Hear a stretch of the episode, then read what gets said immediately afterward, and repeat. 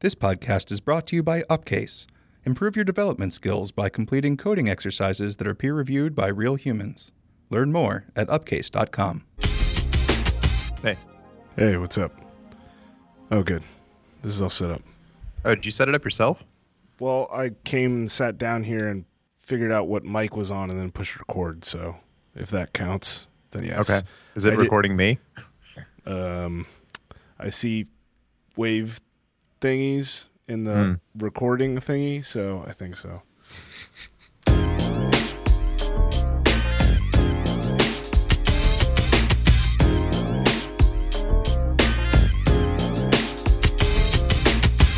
Hey everybody, this is Mark in San Francisco. And this is Gordon in Boston. And this is Build Phase. So I have something you I want you to look at for the show. Okay. All right. This is what I spent, I'm not going to lie, I spent a good chunk of the day doing this. Right here, ready? Oh my God. Yeah, dude. Hold on, I just got to sit through this ad real quick. Oh, yeah, yeah, yeah, yeah, yeah. So many new video games these days. Yeah, I know. I don't know any of this. All right, here we go. So can you figure out what's happening here? Yes. Wow. You want to describe it? I do. So I'm currently looking at a screen that is split into three panes. One is a video of two fish in a fish tank, and it is split into nine sections, which equate to moving forwards and backwards and pressing punch and kick. Or just forwards and backwards. Or up and down. So okay. it's, it's right, right. For, it's forward punch, up, backwards punch, then backwards. I don't know what that middle one is. And then forwards, and then forwards kick, down, backwards kick. And so what's on the right side of the screen? Street Fighter. Street Fighter two. Yeah. So basically, this is a live feed. This is day nine of this also. I feel bad I missed the first eight days of this competition.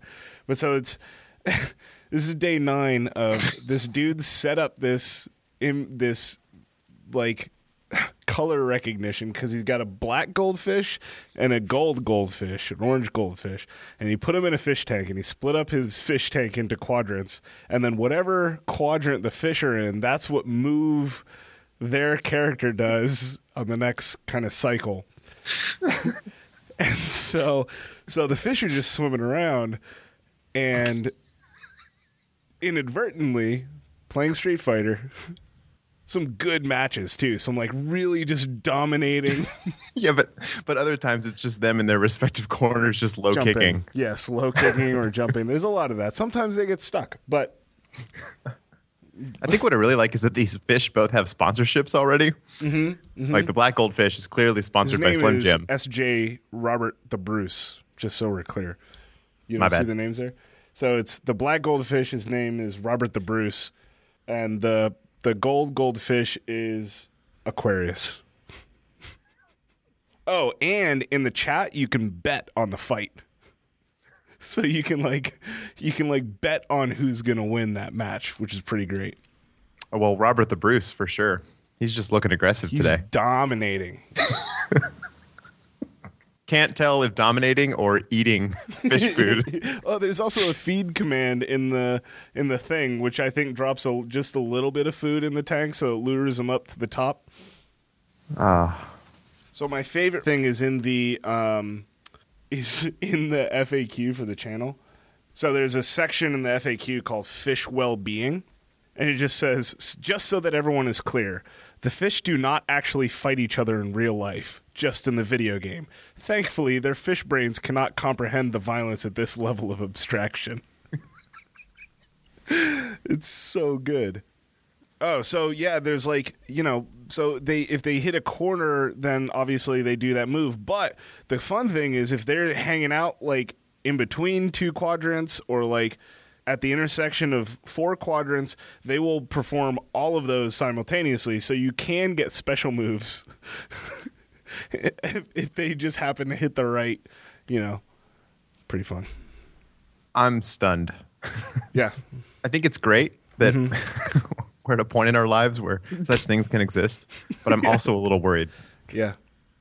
Anyway, I'm tired. It's been a stressful couple days. Why is that, Gordon? Because we literally just hit the submit button on our app. Mm-hmm. And that is just so nerve-wracking.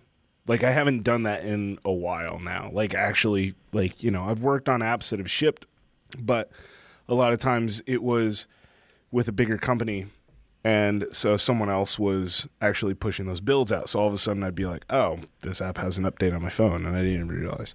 This is the first time in a while that I've shipped a one point oh, you know, especially one that I spent this long on. And so it's kind of like last-minute stuff, just kind of trying to clean things up and stressing out. And now that it's submitted, you're sitting here wondering, like, did I make the right certificate? Like, or is that profile correct? No, I mean, I, I had to create it right when I submitted because I didn't have one.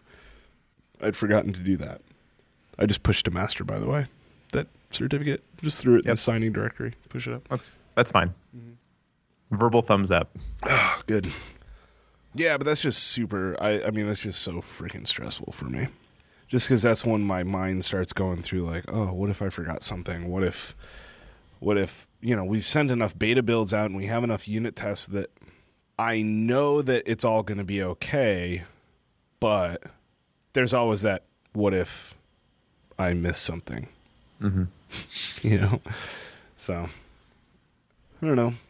We'll see. I have a week to stress about it. So that's good.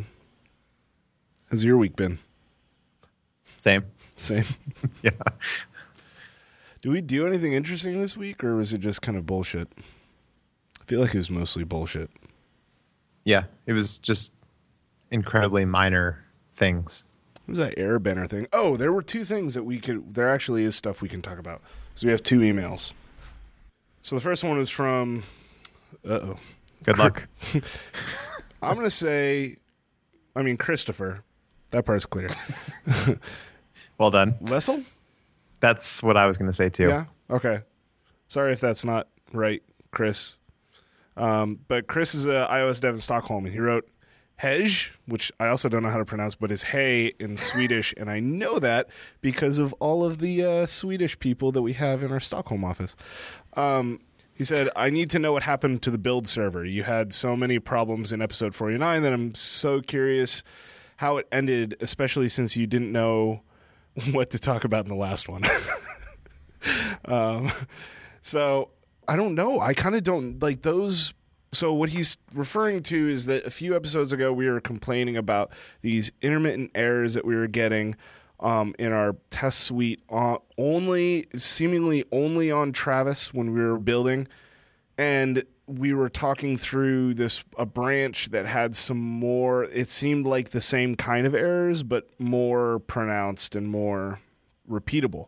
So those we fixed. You know what I mean? The ones that were there and were repeatable on that one branch, we were able to fix, and I don't remember what the fix was specifically, but it wasn't like groundbreaking stuff really. It was just that we we did we were doing some things.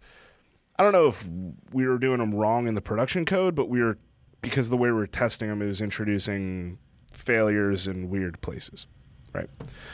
So those those got fixed, but the ones on the server, I don't know what happened to those. They're still happening, but way less frequently. Like, I'd say one out of every twenty times now they're happening, not one out of every three, which is what it kind of felt like last time. You agree? Mm-hmm. Yep. And and I haven't seen one since we updated O C Mock to three point one. I don't think that's true. There was one like two days ago that you said, what's this? There was a failure, and you go, you said, I got this failure. I was like, oh, just rerun it. That's the... Remember, it was like a failure where it thought, I, I, I think that happened two days ago. But I think that branch that was sitting there was uh-huh. before from before. Uh, maybe. I don't know. It's hard to say. You know what I mean? They're so sporadic that, that it's hard to say if they are still around or what and what's causing them. And I still don't know. I still don't think it's a production code thing. I still think that the production code's fine. I still think it's something in the tests themselves that's just failing to click. So I'm not incredibly concerned about them. And since they are happening, like I said, like once every twenty or so test runs, I'm also, they're not bothering me enough. And the signature, right? The big thing for me is that the signature of those failures is very, very specific. Every single time what happens is that it's it's always in the A P I client. That's always where it's, it fails.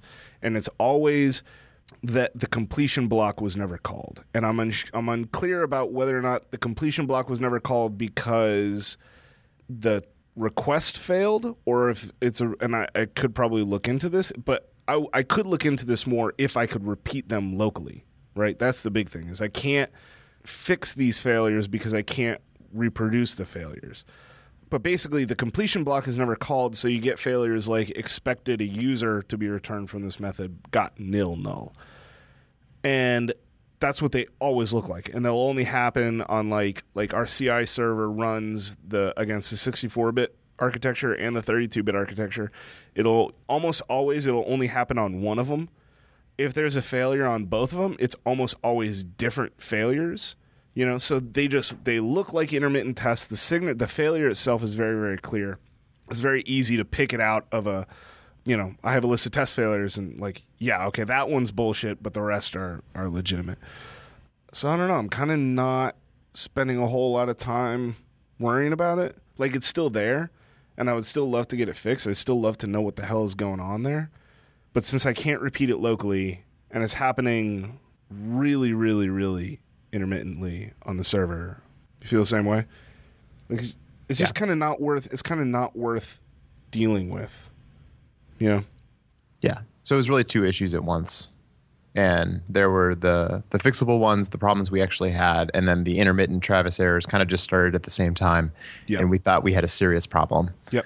We fixed some of it, most of it went away, it now runs semi-reliably, and we're really willing to just chalk it up to, I wouldn't even say semi-reliably. Like, it runs, I'd say, moderately reliable. Like, like, you know, I'm splitting hairs here, but like it's it runs reliably. Like, what, like you said, how many builds have we done in the past month? You know what I mean? Like hundreds. Yeah, and I think I've seen two failures, maybe three, of those fake failures. You know, so it's like, it sucks. I'd rather have that be zero. I really, really would. It would make me feel better if they were zero, because there is that part of me that's kind of like, I've gotten a failure email from Travis, like, you broke the build. And I'm like, no, I didn't. Like, I don't even look at the stack trace. It's like, no, I didn't. I didn't change anything in the build. I couldn't have broken the build if I didn't. You know what I mean? Like, I change a, a constraint. And we're not, again, we're not doing unit level tests, so there's no testing on, like, buttons showing up or not showing up. So I know for a fact that if I change a constraint, there's nothing there that's going to cause any of our tests to fail. So if I go in and I change the change a constraint, or I think I think the failure I got, um, I got a failure last night, and it was because it was on the a build that I basically pushed up for a code review, and then immediately, or no, I pushed it up, and I think I opened a pull request but didn't merge it. What did I do? I don't remember. I thought it was I thought it was a failure that I got on a branch that did nothing but add like a text file for the client as like a checklist of all the stuff that we needed to be able to ship the app. You know what I mean? It's like, no, that did not cause a failure in the build. You know what I mean? And so I've gotten those emails, and they mean less to me now. You know, that's the problem here, is that is that failure emails mean less to me than they should. Those should be huge red flags, but what they are now is kind of like yellow. Oh, well, it's probably this false positive. The build that cried broken. Yeah, exactly. Let's cut that out. That's not funny. I know Tom's going to leave it in. He is. Only because you said let's cut that out. So that's good. Thanks for writing in, Chris.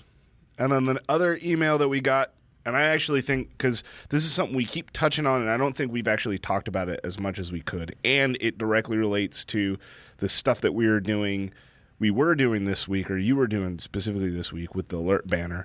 So this is from uh, Tim Brooks, and he said, I really enjoyed your last episode. Uh, that was the Flip Cup thing. Some interesting ideas. Could you guys elaborate some time on how you structure your app view controller? Are you using view controller containment, subclassing, simple composition? I'm really curious to see if it's an approach that will work for me in some of my use cases. How do you prevent it from being a global junk drawer? So I'll go over real quick, like the high-level architecture. The high-level architecture is that our app delegate, it creates its window, right? And then it has a lazily initialized controller. I don't even remember what we call it. I think it's an application controller. Application controller.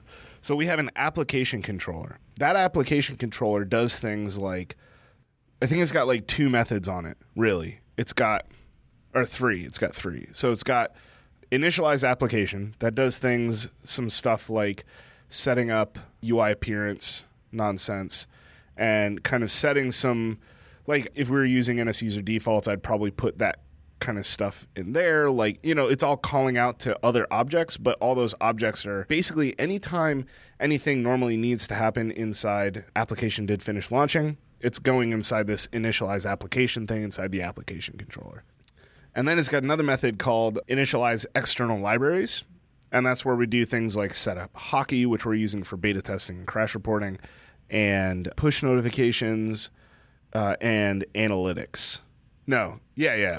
Is push, I don't know where push notifications is happening, but it's like, you know, we have wrapper classes around all those things. And so that's where we're centralizing the calls of those things that need to happen to initialize third-party parts of the application that should be set up at app did finish launching. And then there's a root view controller method. So what happens basically is when we create the window, we set its root view controller to the application controller's root view controller. Right, so the app delegate at this point, it knows basically nothing. It does a little, the only thing it does is it, it passes some stuff down the line for push notifications, for example. Like those, we have to have a tunnel there somewhere because those have to come into the application delegate. But everything else we've shoved over into this application controller. And then the application controller asks the application view controller for its initial view controller. Is that right? No. So the application controller vends the initial view controller, and when it sets it up, it also configures it with the application view model. Right. And so this is kind of the entry point where, you know, since view models vend more view models, if you had things to cascade down that need to be sort of everywhere, this is where you'd kick it off.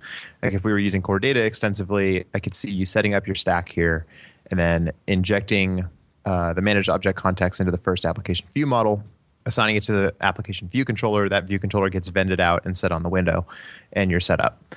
Then that view model would, you know, in our case, it vends view models for each of the tabs in the tab bar controller, um, and it would pass like the managed object context down as needed. We're not actually doing that, but that's the idea. Um, the main point here is that to keep the application delegate from becoming a junk drawer, we've thought about what are the, what are the things that an app delegate commonly does, and split those responsibilities out into other objects. First and foremost being the application controller, which is just kind of getting you stood up. View-related concerns are in the application view controller, and the sort of like uh, initial setup to drive the view is all done in the application view model. The application view controller itself is just set on set as the root view controller, and our real root view controller, which is a tab bar controller in this case, is added as a child view controller to the application view controller. So we are using uh, view controller containment. Yes.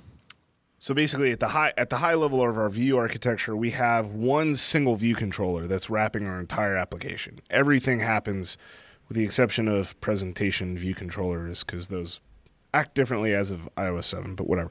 Um, but everything happens inside this application view controller. So when we create the tab bar view controller, that gets added as a child view controller to the application view controller. And then if we need to switch between the tab bar view controller and the authentication view controller, right, we need to like log a user in or the user needs to log out. We need to go back and forth between those. Now we have a really, really clean place to, at the very high level, we say this is where we need to move this one view controller out and move another view controller in. And it gives us a place to do like animations between those two states and kind of do whatever we want. It also gives us a hook into, like last time we were talking about, was that last week? We were talking about error reporting. So last week we were talking about error reporting.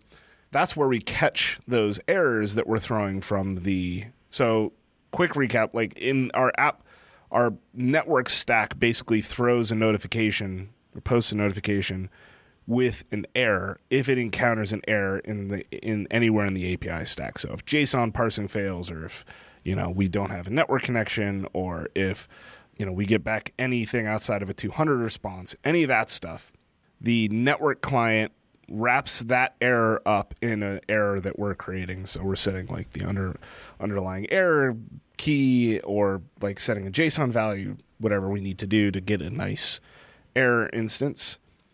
And then we're passing that into it as the object of a notification. And then the view controller, which is, in my mind, it's like the two opposite ends of the stack. You know, we have like the network stack sitting at the bottom, and then the view controller stack, and especially the application view controller is sitting way, way, way up at the top.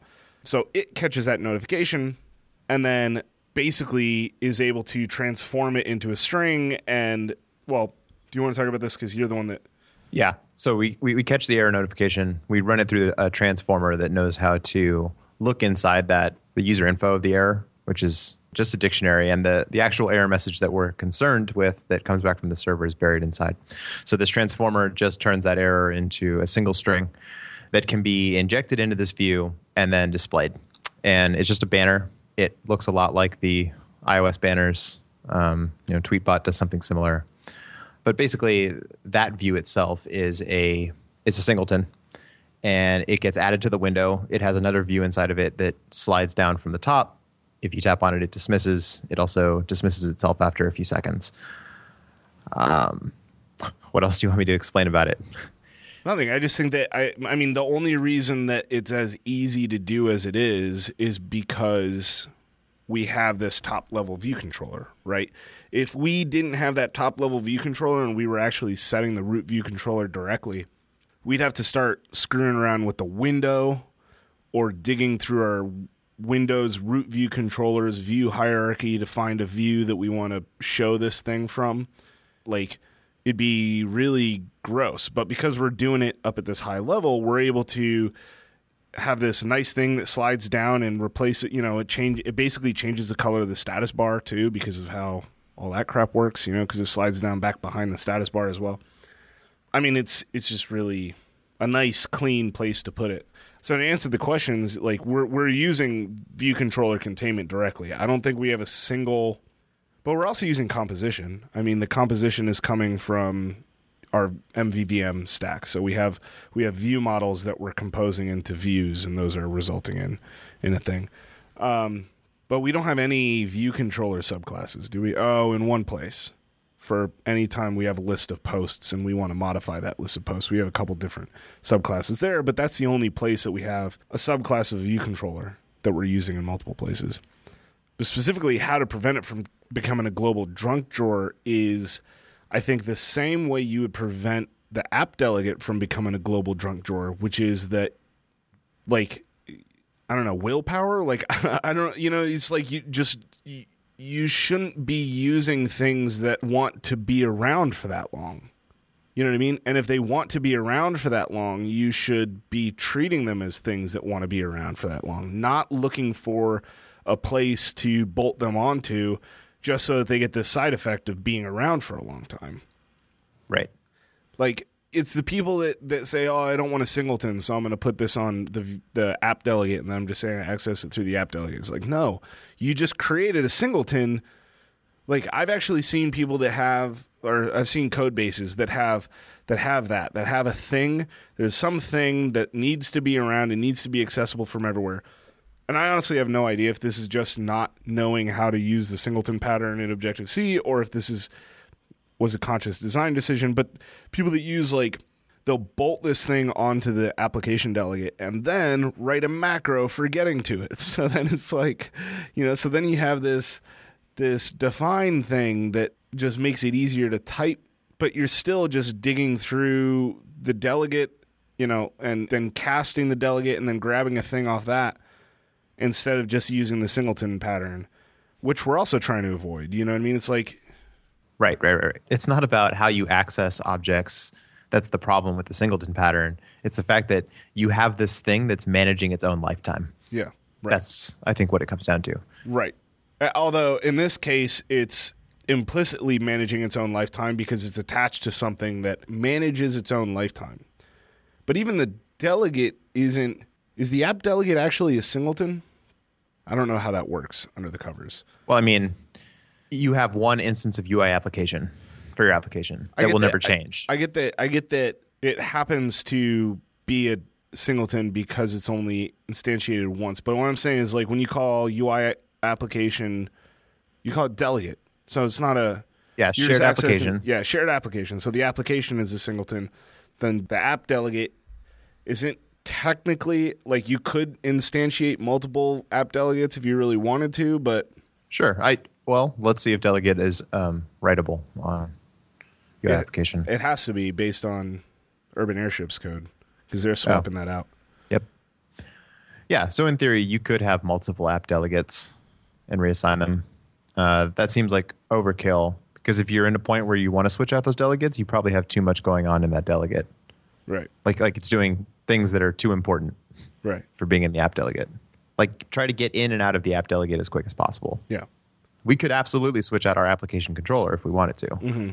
And it could have some new review controller, and we would just assign it, and everything would be great. So getting back to the getting back to the junk drawer question, though, I think the main thing there is that I've never felt a need to turn this into a junk drawer because we're very we have a very clear responsibility. Right. The top level view controller is responsible for dealing with top level view related things. So switching out the individual flow view controllers and displaying notifications at this super high level that's accessed from anywhere. That's it. That's all it does. It listens to notifications, you know what I mean? It responds to notifications like did log in, did log out, did receive error. I think that's it. But that's all it does. It it basically stands up some view some view hierarchies and manages those moving around, right? So it's a very, very clear concern for what this object should be doing. So I'm never like, oh, I don't have anywhere to put this thing. I'll just bolt it on to the view controller. You know, that's just a matter of adhering to S R P, honestly. I'm trying to think of anywhere in the app where we're kind of doing that kind of thing. I think that, if anything, the lower level view models and view controllers, and that's where stuff starts to get messier, like in our application specifically, like in the post detail stuff. Those are by far our biggest classes in the application, I think, just because there's like, now all of a sudden this screen is dealing with two different kinds of cells and two different kinds of, well, the view controller is dealing with two different kinds of cells, and the view model is dealing with two different kinds of view, sub view models, and, you know, It's it's dealing with too much. I, uh, that's the one place in the app that I want to break apart.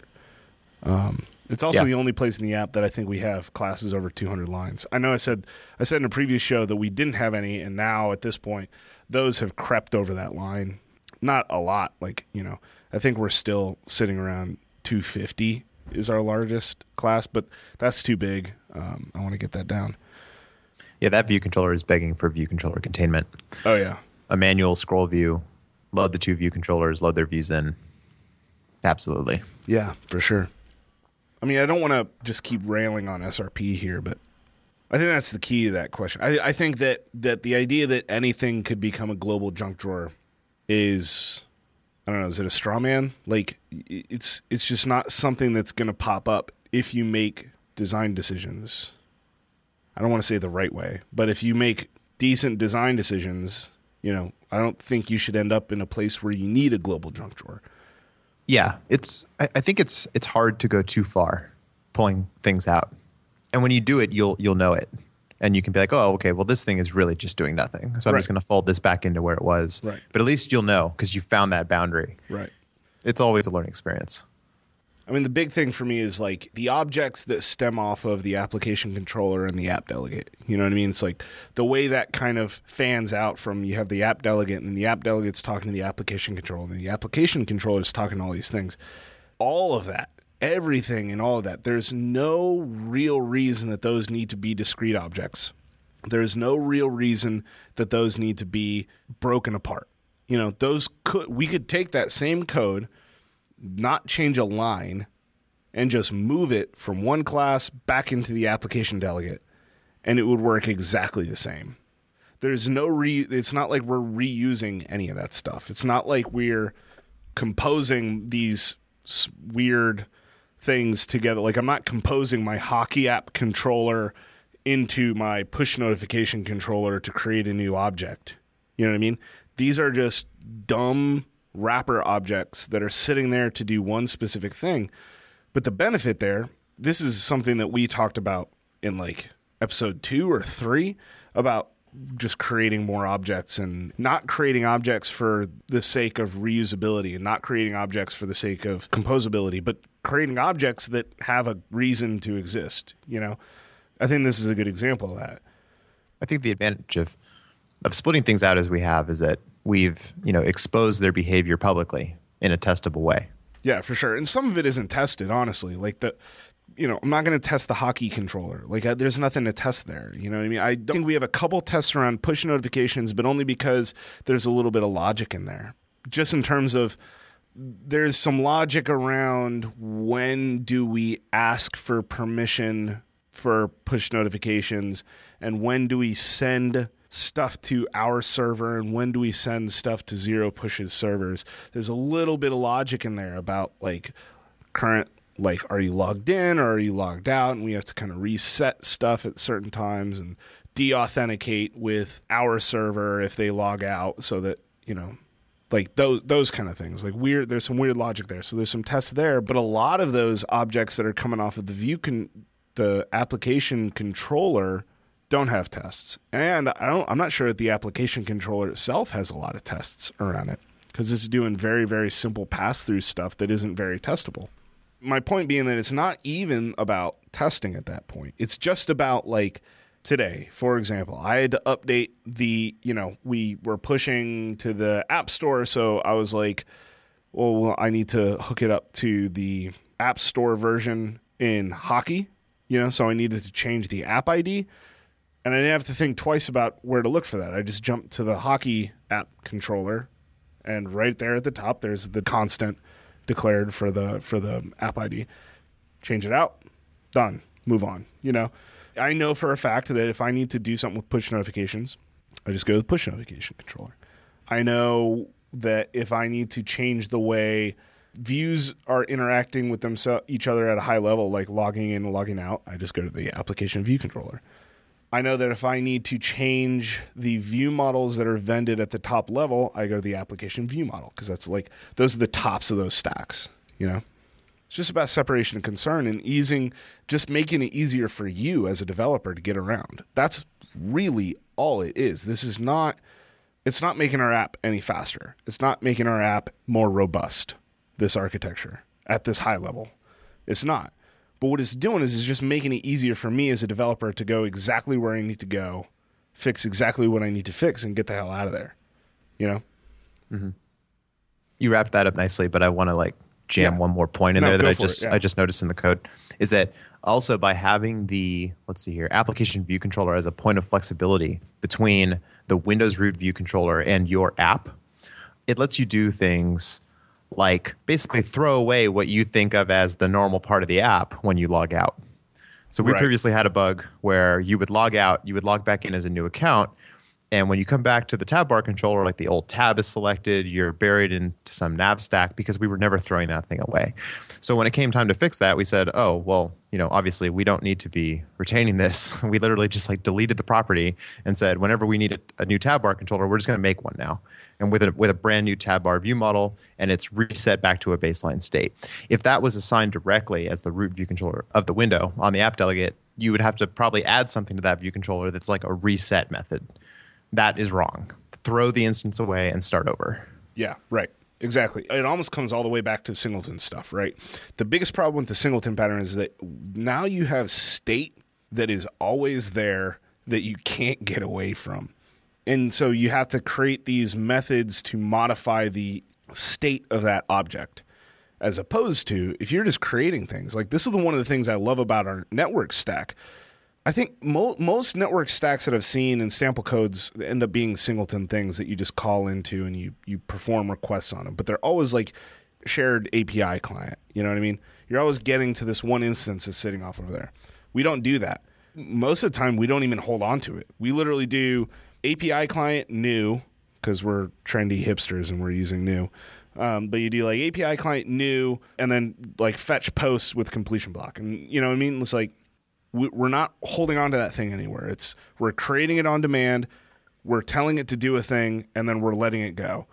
And because of that, I'm never concerned about like, oh, well, what if this other request down here changed some setting in my A P I client? You know what I mean? What if I have a request that needed to do something specific, and so it changed a setting on the shared instance of the A P I client? This is super contrived, but you know, so now, you know, I now I got to add code about like checking to see if this bit is flipped, and then flip it back. And well, we don't have to do that because we're just creating things and destroying them, and just creating them and destroying them. And our view hierarchy is like that now too. Like you're saying, like the fact that we can just like, oh, we need to show the tab bar controller. Let's build one, and then we'll show it.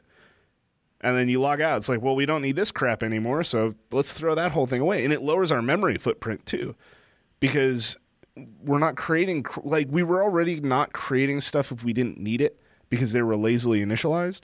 So if you just launch into the navigate uh, the authentication controller or the authentication flow, we're not creating a tab bar controller until you need it. That's how it was before. But once we created the tab bar controller, we were holding on to the authentication flow forever, until the app was relaunched, until you're launched into the tab bar controller. It's like, why? That's a whole navigation stack that we literally don't care about. We're not using, you're not going to see it. It was actually still in the view hierarchy just because of a stupid oversight on our part when we were writing this out. My part, really. But um, we just dumped the tab bar controller on top of the authentication flow.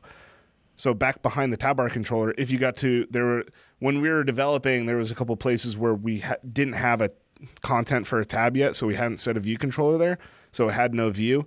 So all of a sudden, you tap over to tab and you see the authentication controller back, you know, behind everything, because it's just sitting there, just off off screen. And so now we, by not having to hold on to that stuff, we're just able to manage stuff directly and not worry about lingering. Yeah. That, too, comes back to making it easy on yourself. Make it easy to reason about the lifetimes of your objects and exactly. how they interact. Exactly. Damn, we dropped some knowledge today. I hope that Boom! I hope that answered some questions. Yeah. All right. Well, thanks, Tim, for writing in. Appreciate it. Oh, wait. We have spam, too. Do you want to read the spam out? I just got this. Frank here from a- Adult Web Designing. Want to take two minutes from your busy life? Do you have a website of your own? If no, we can build a fully customized website for as little as fifty dollars a month, then like a asterisk, and then with dash. A list of items with one item in it. Well, I think this is Google's moderation making this better, this spam better, because I think it's chopping it off. But I like this version better. Like, I don't want to, I don't care if there are more bullet items. I love the idea that this dude was like, we give you all these things. This thing. All right. All he's offering is a domain of my choice. We got one a few days ago that's supposedly an Amazon coupon. Did we? Yeah. And the content of it is is just a series of like um, hex codes. Like, I'm pretty sure that's not right. Awesome. Such good spam. Oh, man. All right. We have anything else? No, man. Cool. Dude, Robert the Bruce has a full thirteen game lead on Aquarius right now. You still have this up? Shit, yeah, I have it up. What else am I going to do?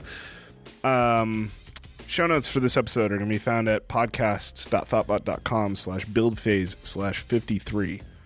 And we'd like to hear from you, so email us at buildphase at thoughtbot.com. We will clearly respond to you.